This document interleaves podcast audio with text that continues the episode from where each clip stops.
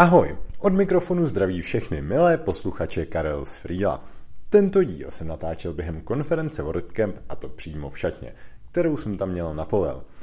Řeknu vám, dělat šatnáře, to je úplně boží. Teda, když si vyberete tu správnou konferenci. Je to úplně skvělá forma networkingu, protože prostě potkáte úplně všechny lidi.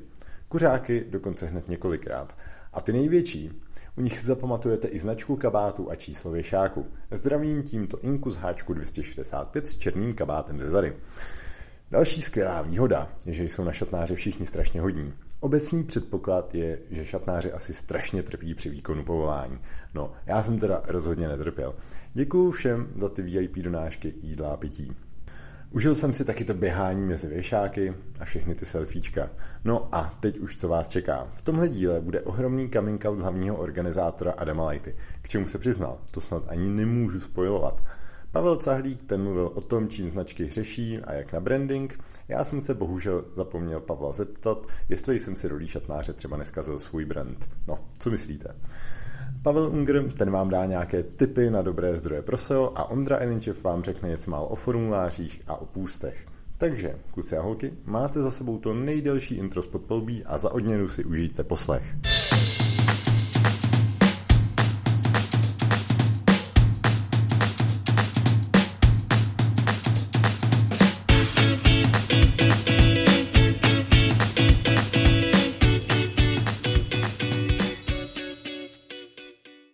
Ahoj Pavle, jak se máš? Nazdar, Karle. Mám se skvěle. Jsem na WordCampu zase po nějaké době. A už jsi někdy natáčel podcast šatně? Šatně je to poprvé, přiznám se. Už jsem natáčel podcast u sebe doma, ale to je trošku něco jiného. Ta šatna přeci jenom, to je zážitek, na který se nezapomíná. Mm-hmm. Já rovnou přejdu k tvé branži a zeptám se, co teďka poslední dobou hýbe světem SEA, o čem si třeba tady přednášel a co bys mohl doporučit, na co odkázat. No, dneska jsem tu přednášel o technickém SEO, což překvapivě nejsou nějaký úplně šokující novinky. Sice jsem tam měl nějaké věci, které se týkají uh, javascriptových frameworků, ale uh, jinak většina ty přednášky byla spíš jako opakování starých známých věcí pro vývojáře. Ale uh, pokud je nějaká, nějaký trend, o kterým se mluví a bude se ještě hodně mluvit, tak to je asi hlasový hledávání. No. To je novinka, těšíme se všichni, až Google Assistant bude umět česky.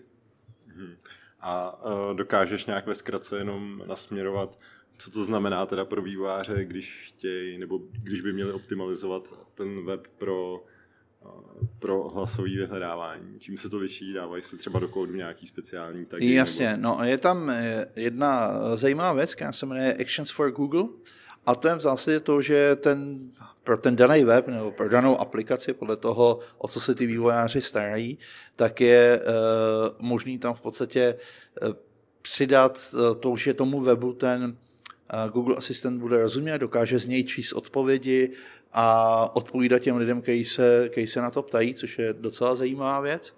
No a pak z vývojářského hlediska tam jsou hlavně nějaký strukturovaný data, které se přidávají většinou jako JSON do kódu a podobné věci. Tam je vlastně většina věcí spíš obsahová, že to je spíš pro copywriter než pro vývojáře. Mm-hmm.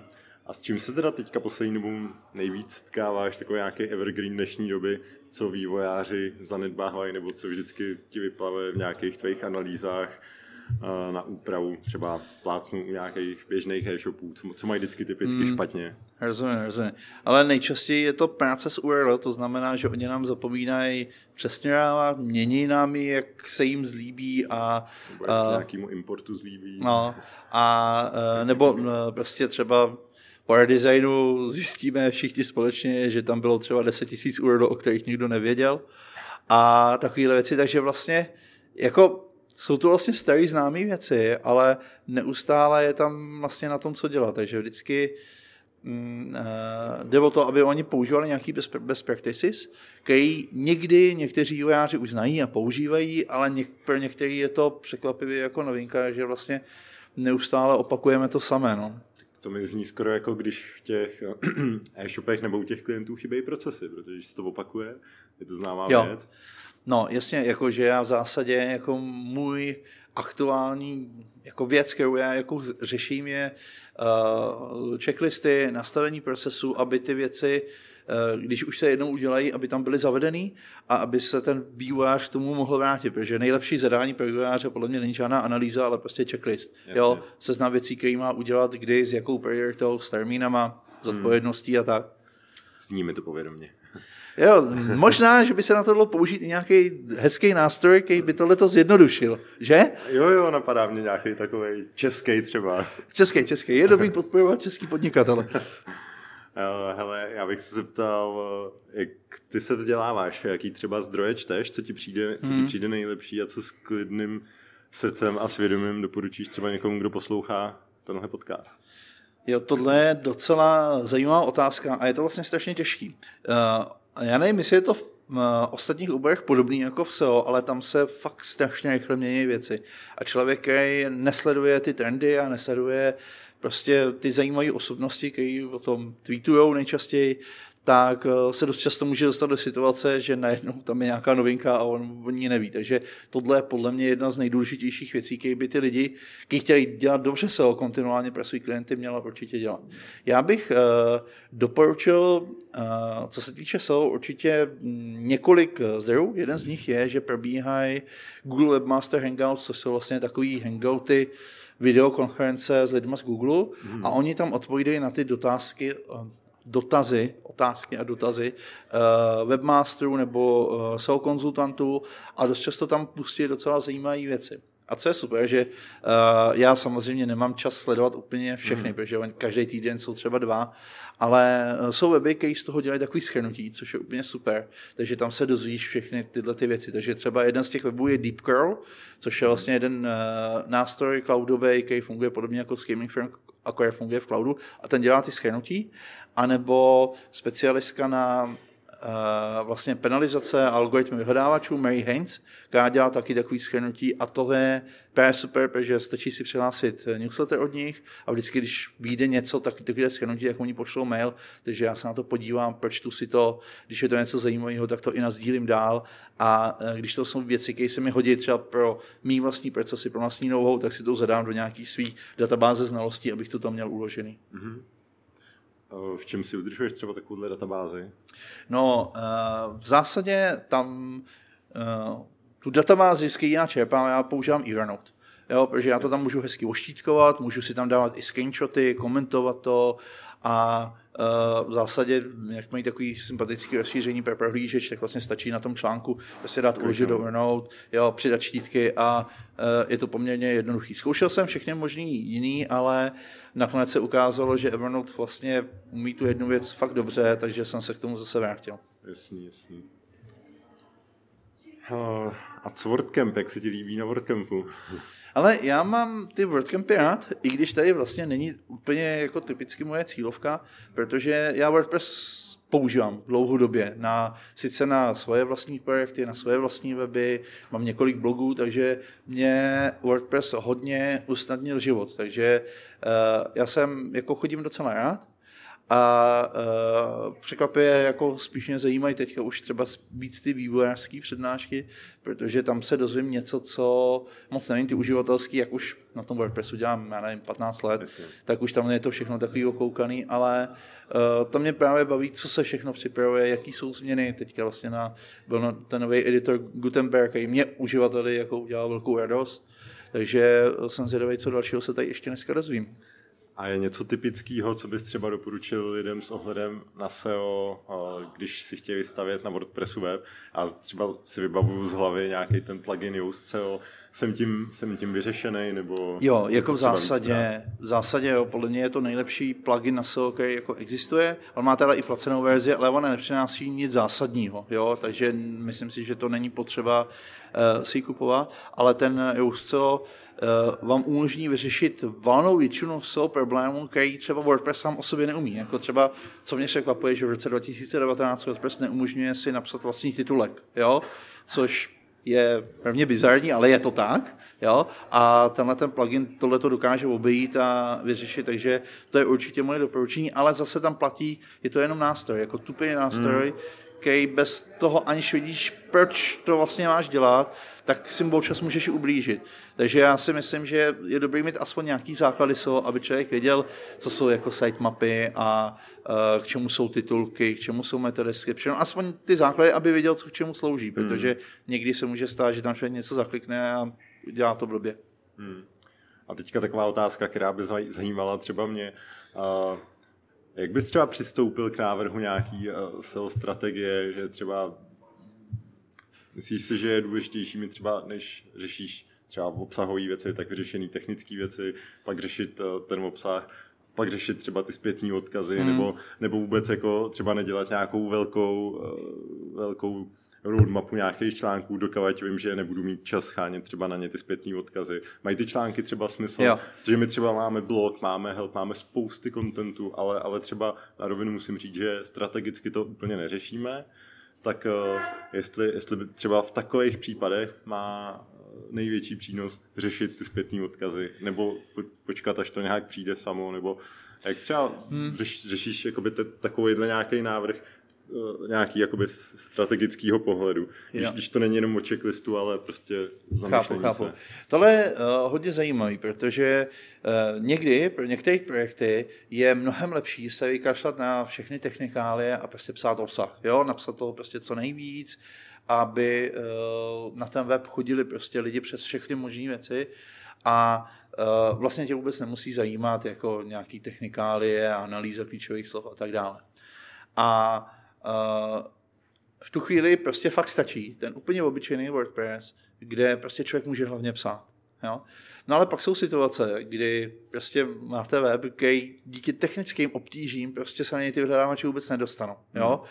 A pak tu chvilku člověk může psát, jak chce, ale vlastně je to úplně k ničemu. Takže tam podle mě záleží na jaký typ webu to je. To znamená, že pokud by to byl spíš obsahový a prezentační, eh, doporučoval bych jít cestou nějakého toho obsahu, udělat si jednoduché WordPressový webík a prostě psát, psát, psát a psát. Pokud eh, se budeme bavit o nějakým e-commerce řešení, který bude už třeba na míru, jo, tak tam bych třeba aspoň ty základy technického řešení určitě udělal. No a co se týče těch odkazů, odkazy vlastně nikdy neublížejí. Jo, ale je to časově náročná aktivita. Takže Uh, já vlastně říkám, že když máte dobrou značku, tak tím vlastně podporujete vznik přirozený hmm. těch odkazů. Jo? A je otázka, uh, jestli prostě dělat link building nebo dělat brand. Já jsem spíš zastáncem toho dělat brand, protože si myslím, že to má efekt na všechny strany. Jo? Hmm. Takže možná, že to víš i ty sám svýle, že prostě lidi, kteří jsou prostě spokojení, občas prostě něco napíšou, dělají, dostanete se do nějakých srovnání prostě nástrojů hmm. a uh, vlastně člověk proto nemusí dělat tolik a hlavně, aby byl vidět a lidi o něm věděli, že existuje a že ten nástroj dokáže řešit nějaký konkrétní problémy. Jo. Takže ano, jako já bohužel to záleží, no, prostě web to od samozřejmě, To samozřejmě, to, jasně, šlo mi spíš takhle právě principiálně. Tak Pavle, díky moc za tvůj čas, že jsi našel chvilku na WordCampu a můžeš se zase jít věnovat přednáškám. Tak jo, díky, není zač.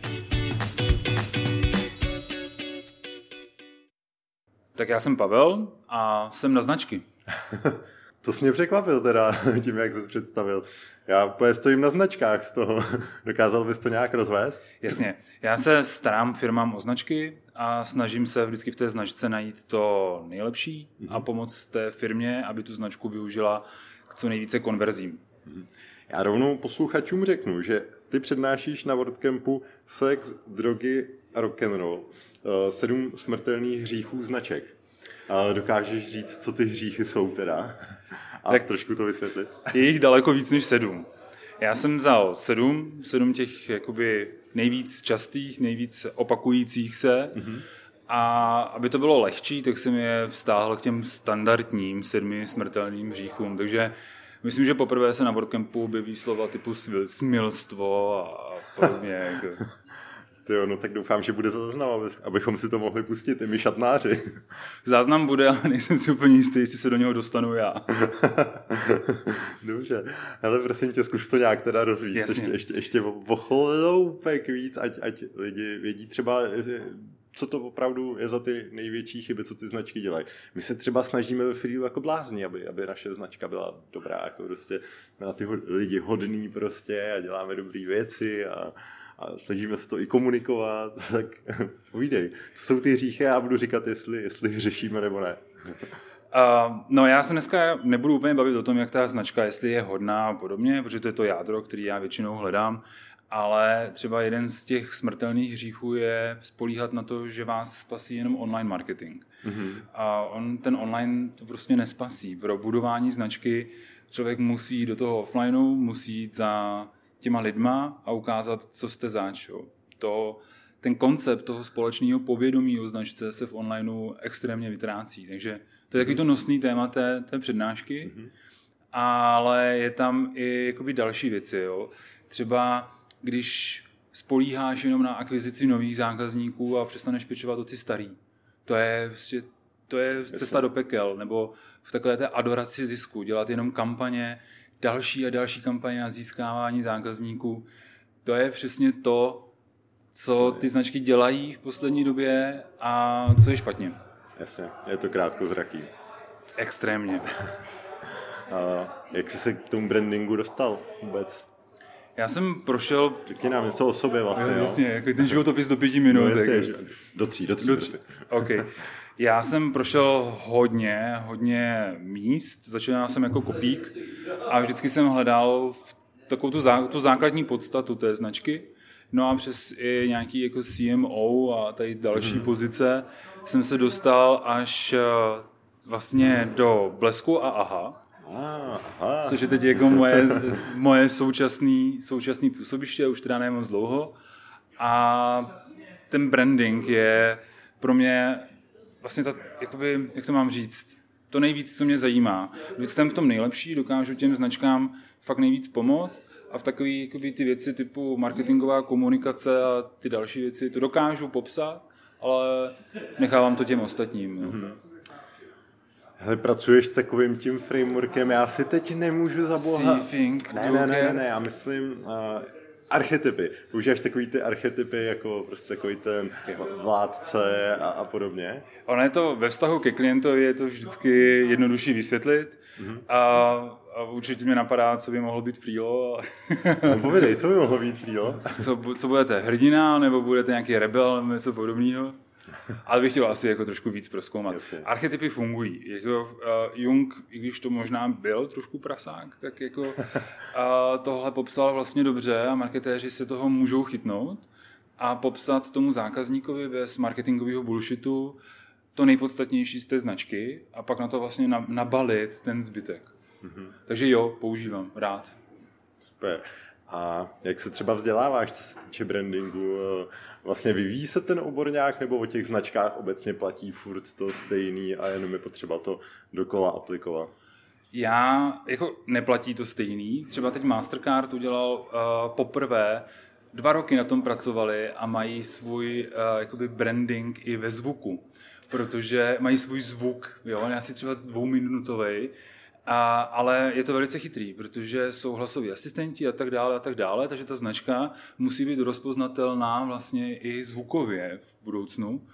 A takže to nezůstává stejný. Navíc se mění generace a každá generace přistupuje k té značce trošičku jinak. Pro někoho je nejdůležitější cena, pro nějakou generaci, pro nějakou generaci je zase nejdůležitější značka, ta příslušnost té značce a tak dále a tak dále. A tady tenhle mix, namixovat to tomu klientovi je, eh, je prostě to, co mě, a teď použiju možná jako vzrušuje a co mě baví a co mě vlastně uspokojuje. Já o sobě říkám, že jsem jako vlastně taková marketingová bitch a jdu s každým.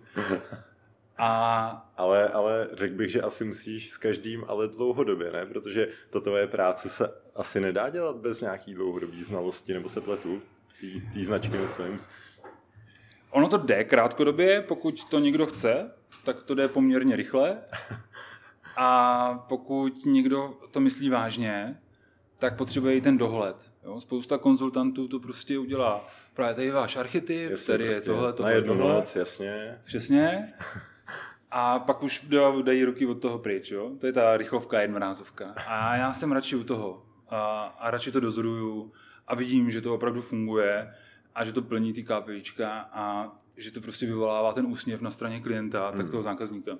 Hele, a dokázal bys nějak popsat třeba, jak vypadá takový proces na brandingový práci s klientem. Je to o tom, že máte nějaký cíle, pak se udělá nějaký plán, pak se nějak měří, jaký to má dopad na tu značku, nebo dá se to třeba vůbec u malých značek jako měřit. Já chápu, že třeba Huawei může udělat kampaň, která se propíše do Google Trends, jo, napíšou třeba Kazmovi, dejme tomu, ale jak, jak to udělat jako u nějaký malý značky a jestli je to vůbec měřitelné?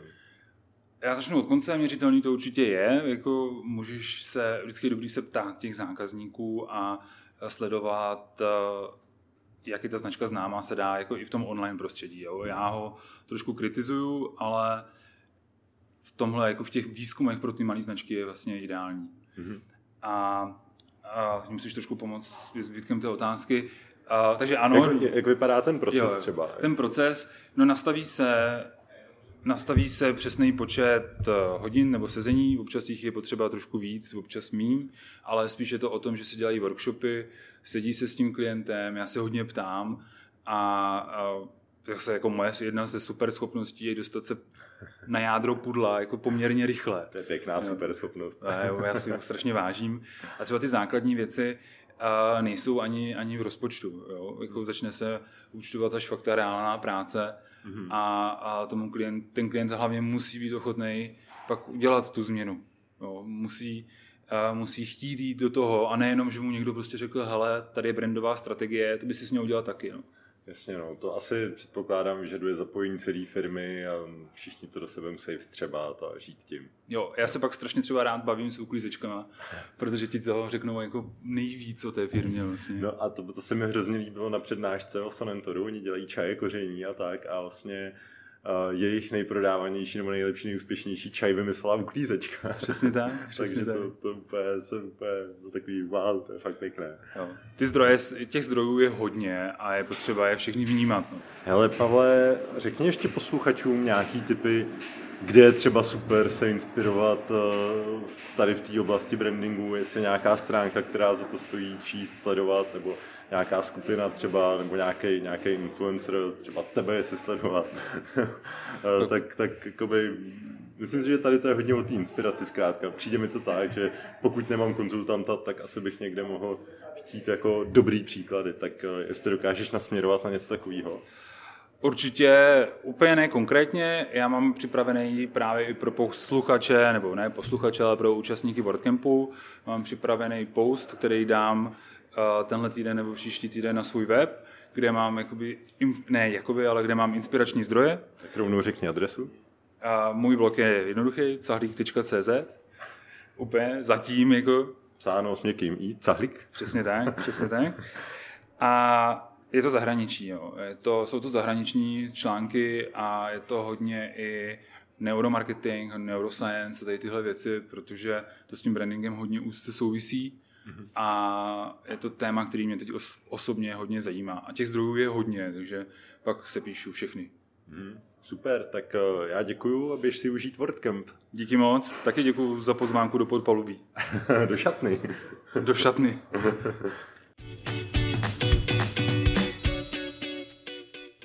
Ahoj, já jsem Adam Lajta, hlavní organizátor eh, akce, na který dneska jsme, tedy WordCamp Praha 2019.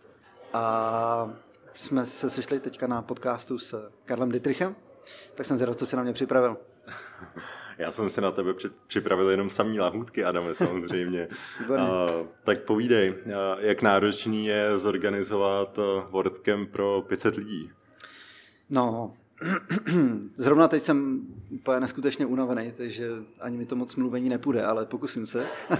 Eh, já na tom pracuji vlastně už tři čtvrtě roku, Eh, začal jsem tím, že jsem chtěl najít nový prostory, což se úplně jako nepovedlo, ale spoustu jiných dalších věcí, které jsem chtěl vylepšit, se povedly, jako například lepší catering, lepší odbavení u registrací, lepší afterparty, samozřejmě šatná, to se povedla taky. A spoustu jako, takových jakoby věcí, které jsem chtěl zlepšit, chtěl jsem udělat jako trošku jinak. Program si myslím, že se taky povedl a dokonce jsme naplnili moje očekávání, které bylo fakt 500 lidí, což je pro mě jako neskutečný, protože minulý rok to bylo 400. My jsme to navýšili o celých jakoby 100. No a těch, těch příprav bylo jako spoustu. No. Ono, jeden fail byl vlastně v tom, že ten náš web se otevřel až pozdě, nebo jako dost pozdě na to, aby jsme scháněli rychle speakery a sponzory a tak dále. Ale ono to záleží taky na tom, že centrála ti to povolí ve chvíli, kdy máš uh, jasný prostor. Jasný prostor nebyl, protože jsem se ho snažil sehnat jinde, no a souše, ta komunikace je trošku složitější v tomhle tom. Čekáš tam dlouho, takže uh, tohle, tohle se nám jakoby moc nepovedlo a potom jakoby to dohánět v těch té konečné jakoby fázi hmm. nebylo jednoduchý. Jinak já musím ze své pozice šatnáře říct, že chodí usměvaví a spokojení lidi, takže, takže úplně v klídku. Jako... A, co bys řekl třeba lidem, co organizují akce, na co si dát pozor? Hmm. Takhle po té své zkušenosti. Já aspoň, aspoň z téhle zkušenosti, co mám třeba, ať už jsou to tyhle prostory, nebo prostě celkově, tak uh, musím říct, že je dobrý uh, využívat kontakty lidí, který máš jakoby v týmu. Já mám v týmu nás je 14 vlastně a každý má nějaký kontakty, ať už je to někam do tiskárny, který nám třeba připravili ty trička, nebo eh, já nevím, tamhle na nějaký speakery a tak dále, tak vlastně to je super, že každý ti může jakoby něco dodat a hlavně už s ním má jakoby osobní zkušenost, tím pádem ti to hodně jakoby pomůže v tom, eh, že ti to ušetří samozřejmě práci s tou komunikací, že? No, s tou, s tou vyšá to je, prostě bylo vždycky jakoby složitější, takže to trvalo, ale co bych, co bych doporučil, no? Hmm, určitě mít eh, několik lidí v týmu, ten organizační tým mít jakoby vychytaný, protože uh, samozřejmě nemůžeš být na to sám. To jako nejde. A navíc WordCamp je nezisková, nezisková akce. Jo, my jsme hlídaný i centrálou v určitých věcech, mm-hmm. americkou centrálou v určitých věcech, takže vlastně je to, je to dost svazující, protože my nemůžeme zvýšit ani třeba cenu lístku, která by nám pomohla. Uh, globálně jakoby nám sponzoři dají nějaký obnos peněz, který taky není moc vysoký. Takže všechno vlastně ostatní musí jít přes sponzory. Někdo se rozčiloval nedávno na Facebooku, že WordPress open source jako, a my, my tam máme sponzory. Tak já nevím, tak ať si na to půjčí od home creditu a udělá si to z vlastního, nebo já nevím, jak by to chtěli dělat. Jo. Tohle to mi přijde jako uhozený, ale prostě ten člověk s tím očividně jako nemá zkušenost vůbec s žádným takovýmhle pořádáním akcí. A, takže říkám, ty kontakty dělají vlastně asi nejvíc. Jo, ty, ty kontakty, no. To věřím, no, když lidi v týmu dokážou pomoct s čím a něco, co by normálně trvalo dlouho nebo bylo komplikovaný na x mailů, na x telefonátů, tak pak, když to prostě někdo vyřeší, prostě Přesně tak, jenom, no. že luskne, zavolá, napíše, tak, tak no. to, se, to je paráda, to, no. to je no. velká pomoc. Jako musím říct, že tentokrát se nám povedlo hodně se dostat do médií. Dostali jsme se třeba na živě.cz nebo na RU.cz, zajímavý jakoby mediální, mediální servery, který o nás psali, což jako bylo super. Ale i tak vlastně to nebylo jednoduché tam dostat tu pětistovku. My jsme vlastně na konci ledna jsme měli nějakých tyjo, 270 prodaných lísků. Tak to jste měli hezký finish teda. Tři týdny úplně neskutečný. To jako lítalo lítalo hodně, ale taky jsme hodně dávali do té propagace. My jsme fakt vydávali eh, články o všem možným. Já jsem se snažil právě víc, víc třeba propagovat ten Contributor Day. Přinesl jsem na něj vlastně nějaký i zajímavější program, abych jenom v rychlosti eh, vlastně vás seznámil s tím, co je ten Contributor Day. Je to vlastně den, eh, kde se sejde to jádro té komunity mhm. a vlastně rozebírají ať už takovýhle akce, nebo překlady do WordPressu, nebo případně i změnu v jádře a tak dále. Jo, je to doopravdy jádro té komunity, který chce nějakým způsobem pomoct udělat zase nějakou další akci a něco jakoby dalšího naplánovat. No a každým rokem to bylo takový jako, když to řeknu blbě, nemastný, neslaný, bylo to o překladech, já jsem vymyslel novou koncepci, udělal jsem program vyloženě, takže na zítra mě čeká ještě jako další práce, ale pak už si nám doraz. Zasloužený. No. Ale mě docela zarazilo, uh, Word, WordPress jako organizace si teda diktuje kolik mají stát lístky na takovýhle akci? Nebo máte nějaký mantinely? Nebo jak máme mantinely, v podstatě ten mantinel je teď, jaký máme v podstatě, ta pětistovka, možná by to bylo 500 pade nebo 507, já nevím, mm-hmm. ale v podstatě tohle už je jakoby maximální hranice. Oni jakoby nechtějí, je to open source a chtějí, aby se tam dostal každý. To znamená i amatér, který se k tomu dostane třeba na škole, nebo tady na výšce lidi, kteří jdou z VŠE, ty, těch je tady asi 20 třeba přibližně, no a stejně tak jako by lidi, kteří s tím pracují. Takže ten lístek je, vlastně ten lístek je nastavený dobře, jo, ale spolehá se na to, že my si seženeme ty sponzory a to jako není jednoduchý. to vůbec. Věřím, věřím. No. Já bych se zeptal, co plánujete třeba na příští rok, jestli už jste přemýšleli, jestli třeba program děláte třeba víc v angličtině, nebo ten Hmm. poměr, co je letos, je OK, nebo jestli třeba rozdělení vývojáři, uživatelé, nebo ještě podrobnější dělení, nebo. Co, co, co třeba jenom zvažujete. On neříkají ani, co, co, co bude, na co, Hmm, se, hmm. na co se lidi můžou těšit, ale třeba co zvažujete. Ono, co bude, asi těžko říct, jo, to, to ani teďka nevíme, ale můj třeba plán pro tady ten ročník byl udělat vlastně postupný program. To znamená, v jednom sále ti skončí jedna přednáška a ty se můžeš během pěti minut přesunout do toho druhého a tam si poslechnout další. Vlastně je to zajímavý systém, ale u nás to nedává moc smysl, pokud to máme fakt dobře rozděl, rozdělený na vývojáře a uživatele. Takže jsme to vlastně takhle nechali. Dělají to třeba v Brně, nebo to dělali v Brně teď. A jo, měli to minulý, minulý ročník, to měli v Brně na WordCampu. A vlastně to jako nebylo to špatný, akorát ty přesuny byly strašně jakoby narychlo. Tam si myslím, že by to chtělo nějaký čas navíc. No a co, jako, co by to mohlo posunout, já ti teďka ani moc nevím. Hmm.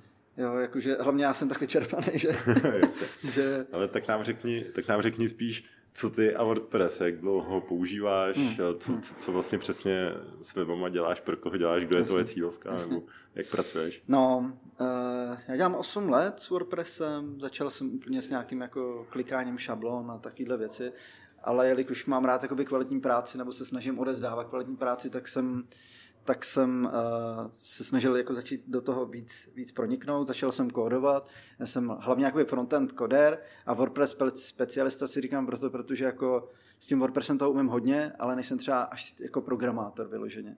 Jo, takže ty složitější věci si nechám udělat od programátora, no a všechno, všechno jakoby zbylý jako dokážu si většinou napsat sám. Ono WordPressové funkce jsou dobře popsané v kodexu, s tím se dá celkem jednoduše pracovat. No a já se, já se vlastně zaměřuju na tu optimalizaci toho frontendu. Jo, to znamená nějaký lazy loading, nějaký uh, načítání prostě minifikovaných CSS, JavaScriptů a tak dále. Snažím se to mít co nejmenší. No a teď jsem objevil uh, vlastně query monitor, který mi ukazuje i kolik databázových požadavků tam mám, takže s tím jsem si začal hrát trochu víc. A doufám si říct, že ty weby jsou fakt jako zajímavý, nebo jako rychlý, nebo snažím se dělat ty nejrychlejší mož- možná weby, jako co, co, co jde. No a moje klientela asi jsou jednodušší prezentační weby, anebo třeba menší portály.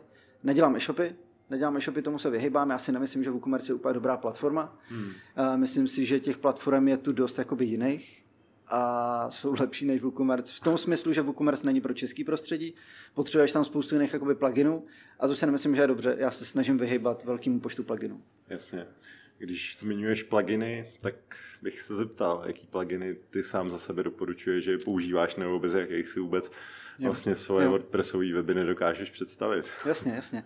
No, určitě to cacheování. Já používám třeba uh, WP Supercache. Mhm. To je, to je dobrý od automatiku, uh, protože cacheování je jakoby vrstva, kterou já si sám nenapíšu, takže to si myslím, že mají dobře zvládnutý. Stejně tak třeba, já jsem přemýšlel o tom, že bych do svý šablony, kterou si stavím asi pět let, takže bych do ní třeba dal nějaký jako jsou prvky a tak, ale Yoast toho nabízí tolik, že si říkám, že to asi není potřeba. Yoast je v tom tom dobrý a přemýšlím, Co třeba ještě nějaký pro bezpečnost? Nebo... Jo, jo, máš pravdu. Pro bezpečnost používám WordFence, vlastně díky Vláďovi Smetkovi, který o tom furt mluví a vím, jak si to správně nastavit díky němu, tak eh, vlastně používáme WordFence na těch svých webech. No a potom ještě kvůli typografii, vlastně protože pracuji s hodně gra- grafikama, dobrejma, Hmm. tak kvůli typografii třeba používám Zalomeň Jo. plugin od Honzy Skypely a to, to mi přijde super. Jakože je to na PHP úrovni a funguje to dobře. Hele, a co třeba nějaký plugin na nějaký, eh, na nějaký já nevím, registrace na nějaký marketingový akce na, na, na tvorbu nějakých landing page, něco Mhm. takového, nebo to prostě si musíš udělat sám přes nějaký page builder nebo něco takového a nějak tam nabušit ten formulář sám, nebo Rozumím, je na to něco, nebo třeba mailpoet, já nevím. No, já, Hmm. zas, já jako trošku, já, já jsem spíš uživatel, Mhm, samozřejmě mhm. máme blog Freela, máme na WordPressu help, Jasně, help jasně. Freela, máme na WordPressu nějaký multijazyčný, Jo, jo. a, To pomalu nevím, používám taky, no. a, a ještě něco, takže to, to je dobré, ale já to znám fakt jenom prostě takhle relativně jako uživatel. A ještě, a ještě úplně s takovou obavou, tyjo, neklikej na update žádnýho pluginu, nic tam neinstaluj, pak se to, to nemám, pak se to rozpadne a budeš obnovovat databáze. jo, takže jasně. takže tak, takovýhle já jsem uživatel, takže proto se jenom ptám, jako, Rozumím, co třeba rozumím. ty máš ověřenýho ještě. No hele, já třeba, jako říkám, jsou to prezentační weby, většinou to, co já dělám, takže tam složitější nějaký systémy nebejvají. A když tak se to naprogramuje programuje na míru. Jo. Jo, ale samozřejmě já, já ty weby stavím tak, aby si ten uživatel mohl měnit kompletně všechny texty v administraci. Já si myslím, že to je takový jakoby specifikum, který nedělá úplně každý. Já se to snažím UIčkově zvládat tak, aby ten uživatel rovnou věděl, na co kliká. A třeba teď jsem stavil web pro jeden z největších portálů o formulích, světformule.cz a tam jsem se fakt snažil UIčkově zvládnout prostě věci, které tam si můžeš měnit třeba Uh, takový to, když máš uh, tlačítko na načítání dalších článků, tak načíst další třeba. Mm-hmm. Jo, všechny tady ty jakoby texty, ty si můžeš měnit v administraci. Úplně všechny. A stejně tak je, díky tomu, že tohle to dělám, tak já můžu ty weby strašně jednoduše překládat.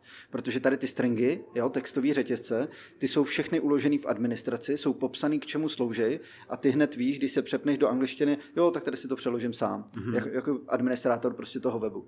Jo, takže to mi to jakoby hodně zjednodušuje. No a co se týká těch pluginů, fakt je to, jsou to ty prostě nejzákladnější. Bezpečnost, cachování, SEO pak třeba nějaký právě to, to zalomení nebo případně nějaký malý jako rozšíření, ale snažím se tam mít těch co nejmín. Tím pádem se mi fakt jako nestává, nepamatuju si, kdyby se mi naposledy stalo, že plugin mi rozbil web. Jo. Jasně. Takže to nejspíš značí, když se to stane, že mám, že úplně nepostupuju jako nějakýma best practice, nebo je to spíš, že jsem si vybral blbý plugin? Spíš, že jsi vybral blbý plugin. No. Jo. Ono samozřejmě, jo, ta šablona je nějakým způsobem postavená, ten plugin je nějakým způsobem postavený, ty můžeš aktualizovat šablonu, to může něco rozbít hmm. a tak dále. Jo, stát, se to, stát se to může. Já třeba nemám moc rád ty page buildery, který jako třeba, nevím, jak se jmenou, Visual, Visual Composer a uh, Element, No, nějak tak. To, to, no, ne, to, je to, nějaký to není důležitý. Principiál uh, nějaký page builder. No, no, no, no, no. Já jakoby používám vlastní, taky mám jakoby nějaký svůj, svůj vlastní, který je ale postavený na Advanced Custom Fields, což je jakoby plugin, který spousta vývojářů zná a používá. On vlastně rozšiřuje takový ty volitelný jakoby custom pole, což je super. No a na to mám postavený jednoduchý builder, který je 1, 2, 3 sloupce a je tam pár věcí jako text, video, obrázek, galerie. Mm. ono, já, si, já jakoby razím myšlenku toho, že když toho tam máš moc, tak to můžeš taky s proměnutím podělat. Jo, nechtěl jsem být z prsy. A... to je o tebe hezký. to by tady určitě strašně vadilo. uh, jo, se snažím se to dělat tak, aby to bylo omezený. Na druhou stranu je v tom nějaká jakoby svoboda, to, že si fakt můžeš tvořit ten obsah sám ale je to prostě nějakým způsobem omezený, abys tam neměl nějaký super grafy a super, super kontaktní formuláře, který si sám můžeš nějakým způsobem naklikat. To tam jakoby není. Jo, většinou je to postavený prostě na míru tomu klientovi a on by měl mít největší svobodu v tvoření jakoby nějakého obsahu, kontentu, který potřebuje potom pro rozšiřování, indexace a tak dále. Jasně. Pardon. A a to, to jakoby má, jo, to má díky tomu builderu. Ale jinak všechny ostatní věci by měly být podle mě jakoby na míru, když se to dělá teda pořádně. Jo, ale jako ty page buildery, který si můžeš koupit, ty mají třeba nevím, 50, 70 elementů, jo, a pak, pak se ti taky stane, že tam klient použije něco, co ten web klidně rozbije, nebo to nevypadá dobře, mm. no a on si rozbije web a to by to vlastně zničí referenci. Jasně, jo. jo. takže proto jsem radši, když, když to, když ten web jako vydrží dlouho. Víc pod kontrolou. Tak, tak, tak, jo, tak. jasně, čím, čím méně možností ten uživatel má, tak ono, tam, ono tam to, chce, tam to, No jasně, no, tam to chce fakt jako vyladit nějakou zlatou střední cestu, ano, ano. aby si to mohl nějakým způsobem customizovat, ale stejně tak, aby to nemohlo... Ale ne tak, aby z toho udělal malovánky. Tak, tak, tak, tak. aby z toho neudělal kaši. Hele, a ty, ty teda funguješ jako freelancer? Už čtyři roky jsem na volné noze. Uh, je to něco, co bych nevyměnil, protože ta svoboda je jako neskutečná. Uh-huh. A mám nastavenou práci na part-time v podstatě, dělám nějaký 3-4 hodiny denně a vlastně díky tomu Eh, díky tomu jsem potom strašně efektivní jakoby v té práci, protože ten odpočinek mi zase dává to, že eh, k tomu sednu s čistou hlavou a můžu to fakt jako velice rychle napsat. Já to teďka nejvíc cítím, když jsem dělal ten WordCamp a neměl jsem, neměl jsem moc času, tak jsem fakt jako efektivní nebyl v té práci. Viděl jsem to na sobě a nebylo to dobrý. Takže vím, že pro mě jako velice důležitý si udržovat takový to 50 na 50 práce život. Super, tyjo, to je úplně pecka, tím, tím bych to možná i zakončil, ale chtěl jsem se zeptat, chtěl jsem se zeptat ještě, jaký třeba používáš nástroje k práci. A já nevím, jsi, jsi mekař, oknář, photoshopař nebo sketchař. Jasně, jasně. Uh, Uh, jsem Windowsák, no, což se jako nebude asi většině líbit, ale jsem, jsem na něm odkojený od nějakých pěti let. A i když jsem Maca zkoušel asi tři čtvrtě roku a je to super, je to super systém, ale prostě na tom Windowsu jsem zvyklejší. A hlavně byl jsem hodně velký pařan her, takže jsem se na to prostě zvykl, že jednou za půl roku si zahraju tak, něco. Tak proto ty čtyři hodiny práce denně jenom. Ne, ne, ne, ne, to ne, to ne, to, to, to bejvávalo. Ale dneska, dneska si radši zajdu ven nebo posedím s přáteli a, a tak. Dneska je to spíš fakt o tom, že se snažím využít ten klid jakoby fakt pro sebe. A jinak, abych se vrátil k těm nástrojům, tak uh, já používám Visual Studio Code na kódování vyloženě. Mám doma set jakoby tří monitorů, to je pro mě hodně efektivní, protože na jednom mám kód, na druhém mám design a na třetím mám vlastně výsledný, výsledný web, který se mi jako automaticky jakoby reloaduje. Hele, a nenutí tě to úplně jako hrozně otáčet tu hlavu. Já jsem se totiž v životě, já jsem zkoušel dva monitory, a to, mhm. ale přišlo mi to furt úplně takový, že cestuju zleva doprava. Tak jako tři, to už by byla pro mě nějaká letecká stanice. Nebo jako... Já rozumím, no, rozumím. Uh, hele, nějak jsem si asi zvykl, no. Okay. Jak jsem si zvykl a hlavně jakoby do toho grafického podkladu třeba nekoukáš tak jakoby často. Mm. Já, co se týká ty grafiky, tak já to dostávám často v PSDčku, Uh, ve Sketchi už jsem to dlouho neměl a já třeba tím, že nemám Mac, tak vlastně ten Sketch otevřu jenom v nějakém externím programu. Jo. Jo, případně si to nechám potom uh, vyexportovat do nějakého online toolu, jako je Zephyr nebo něco takového. Mm-hmm. Takže těm, těm nástrojům jako já nemám nic jako speciálního. Mně stačí na kodování jeden, pak mám Chrome, Chrome DevTools, v kterých jakoby vidím všechno, co potřebuju, no a pak tu grafiku a to je vlastně v podstatě všechno. No a na FTP používám WinSCP a nepoužívám Git, což neříkám... Tak s touhle peckou bych to možná zakončil. Jo, jo, hele, to mi spousta lidí říkali, že jsem magor nebo blázen, ale uh, mám k tomu svůj důvod, prostě to dělám sám. Jsem na to sám, mě by to možná přidalo ještě nějakou práci navíc? Hele, hele, já si myslím, že nepřidalo, protože já to třeba pro některý posluchače, který třeba jako fungují taky, že ještě ono SCP božívá, jenom třeba prostě dají se synchronizovat složky na serveru lokální a tak dále, jakože s tím taky není práce, jako v hmm, podstatě hmm. nějak, že bych hledal, který soubory jsem změnil, jo, dá, dá, dá, se to tak, jo, ale ta možnost vracet se, vidět, co jsem dělal a ono hlavně uděláš kód a jenom prostě dáš commit a je to tam, jo, je to tam, jo, nebo, to je to, no, nebo je to, to na nějaký verzovací tý, takže je to trošku nastavování, ale možná, hmm. Adame, bych tě, bych tě doporučil na to. Ne, vážně, já jsem, já jsem se třeba před lety jsem taky si říkal, oh, to je, já zase něco navíc. A když chci, tak se si můžu backup jakoby vyvolat a takovýhle různé věci ale ve finále je to, je to fakt pohodlnější. Je to, je, to, je to určitě pohodlnější. Jako já jsem s tím pracoval ve firmě, ještě když jsem dělal, jsem s tím pracoval a já proti tomu jako nic, nic nemám, mně to taky přijde dobrý, ale tím mým workflow, který mám nastavený, jsem to jako nikdy fakt nepotřeboval za ty hmm. čtyři mm. roky. Fakt se to nestalo, abych to potřeboval. Buď to, buď to, jestli se něco podělalo na webu, tak vždycky byl backup, mm. protože prostě hostuju tam, kde to za to stojí a jinak to, jinak eh, to nebylo v podstatě potřeba, i když vím, jaký to má jakoby výhody, to určitě. A mám třeba hrozně rád version press, na kterém si udělám jako staging, tam si udělám změny a pak to pušnu. Jo, to mi přijde úplně jakoby skvělý. No a ještě, ještě abych ti dal nějakou perličku, tak uh, nekóduju sasu ani v lesu, nepoužívám preprocesory. A to zase není, že Normálně jako... v CESu jenom. Normálně v CSS prostě po stadu, no. Já jsem takový old school boy, ale spíš jako jde o to, že uh, já to taky podporu, mně to přijde dobrý. Mm-hmm. Nelíbí se mi, jak v tom některý lidi už skoro programují, protože už to není potom o tom CSS, o tom kodování mi teda přijde. Každopádně mně se hrozně líbí ty proměny. Jo, to je, to je super. Ale nestojí mi to v podstatě za to, když dělám takhle malý projekty. Jo, jakože ta kompilace je tam pro mě v podstatě zbytečná, protože udělám malý projekt, jakoby prezentační a většinou moji klienti jsou takový, že ten web si nechají a už na tom nic nemění. Mm, jo, a jasně. takhle to jde furt jo, dopředu.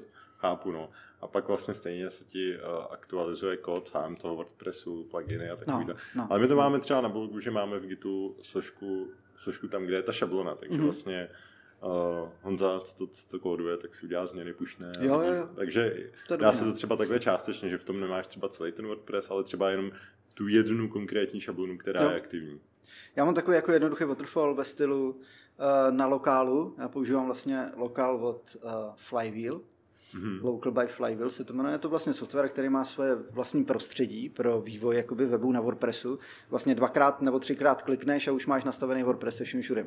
Je to pecka. A na tom, na tom já vyvíjím, pak to vlastně nahraju přes FTP a tím jsem skončil. Jo? Tím je to pro mě hotový v podstatě. Takže takovýhle a většinou, většinou už se na tom webu potom nic nedělá. Jo? Tak proto, proto já třeba nepoužívám nějaký takovýhle jakoby specifický nástroj, i když já s tím nemám problém se to jako naučit.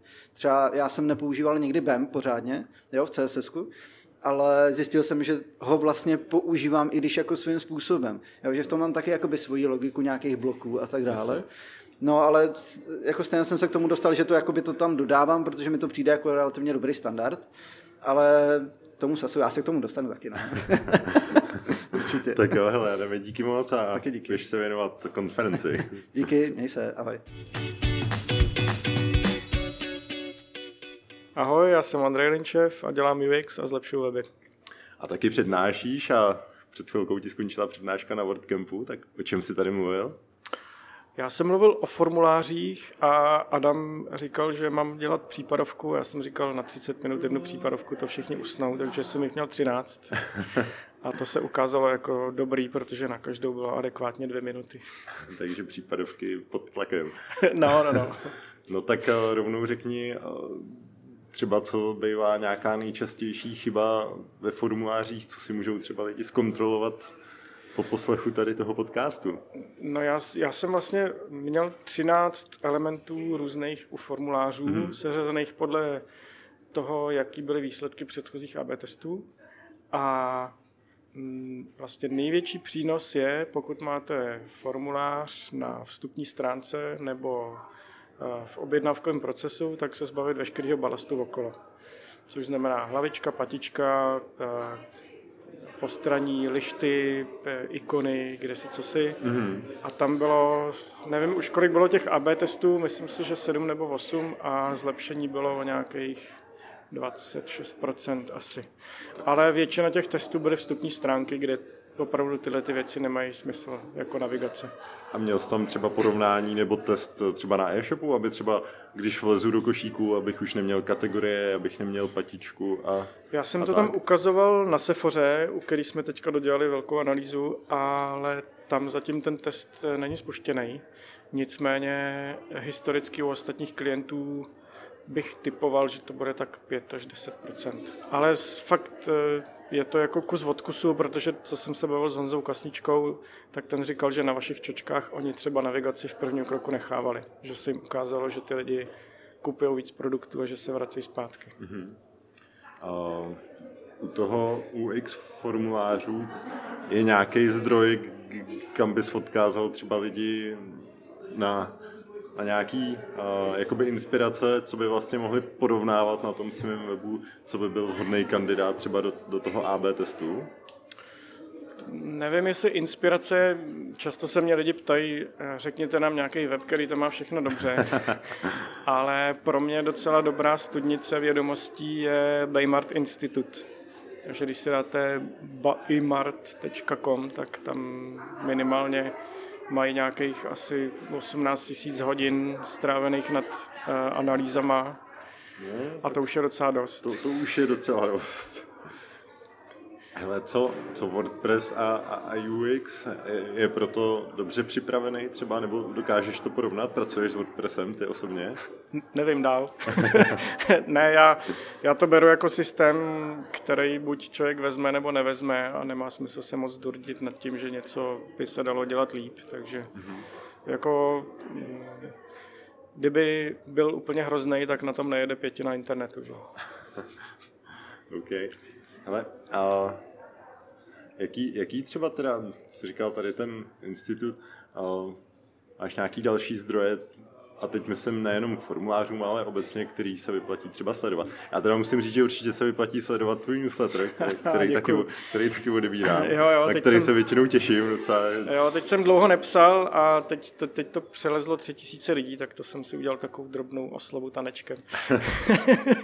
Eh, jinak, co se zdrojů týče, já mám hrozně rád eh, Nika Kolendu, což je vlastně psycholog, eh, který jednak napsal moc hezkou knížku a jednak píše hodně obsáhlý eh, a užitečný články. Moc mm-hmm. jich nemá, ale má i skvělý kurzy onlineový. A potom docela dobrý jsou MacLabs Institute, uh, Copy Hackers,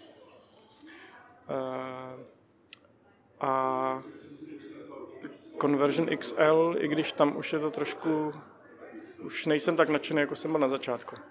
Naopak si myslím, že Conversion Rate Experts nemá smysl eh, se jima zabývat, protože ty šly s kvalitou strašně dolů. Mm-hmm. Co máš třeba v plánu ty na letošek, zatím ještě únor, tak co jsi třeba vytyčil, co letos chceš, já nevím, vyzkoušet, nebo kam se posunout, nebo... Já si chci vyzkoušet, vzít si pořádnou dovolenou. to je dobrý biznisový test.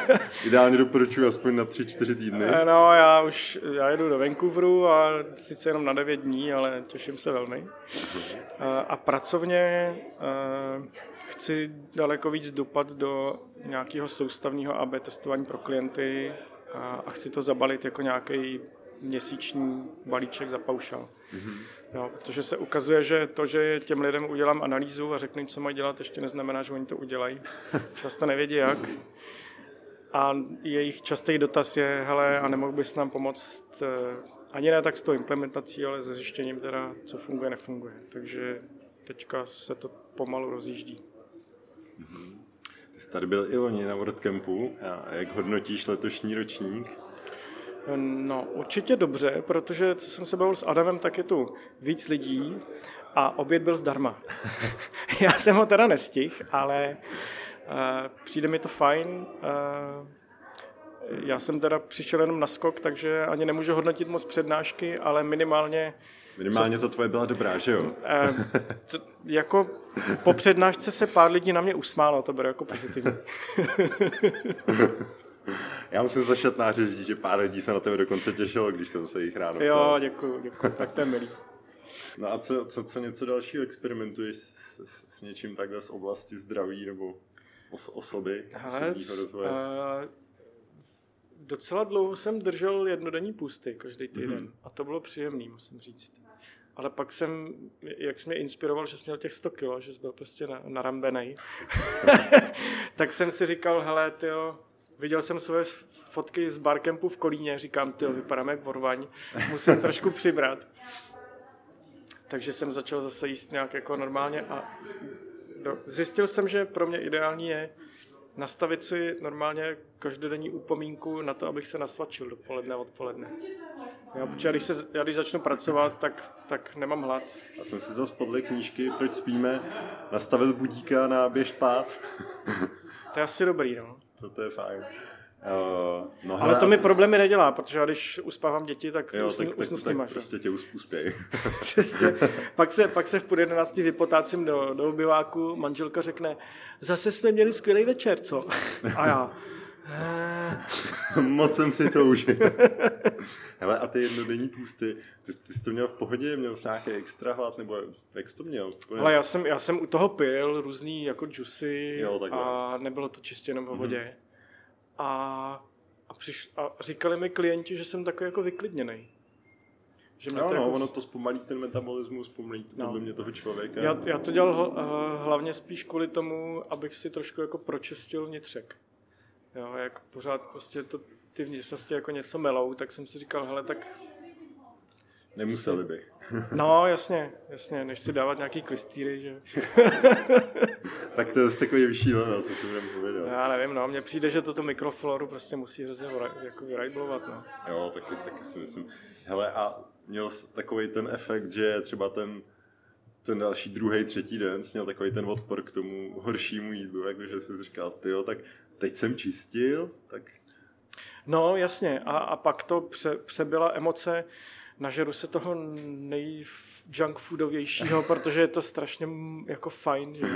takže jsem do sebe házel čokoládu s chipsama. Oh.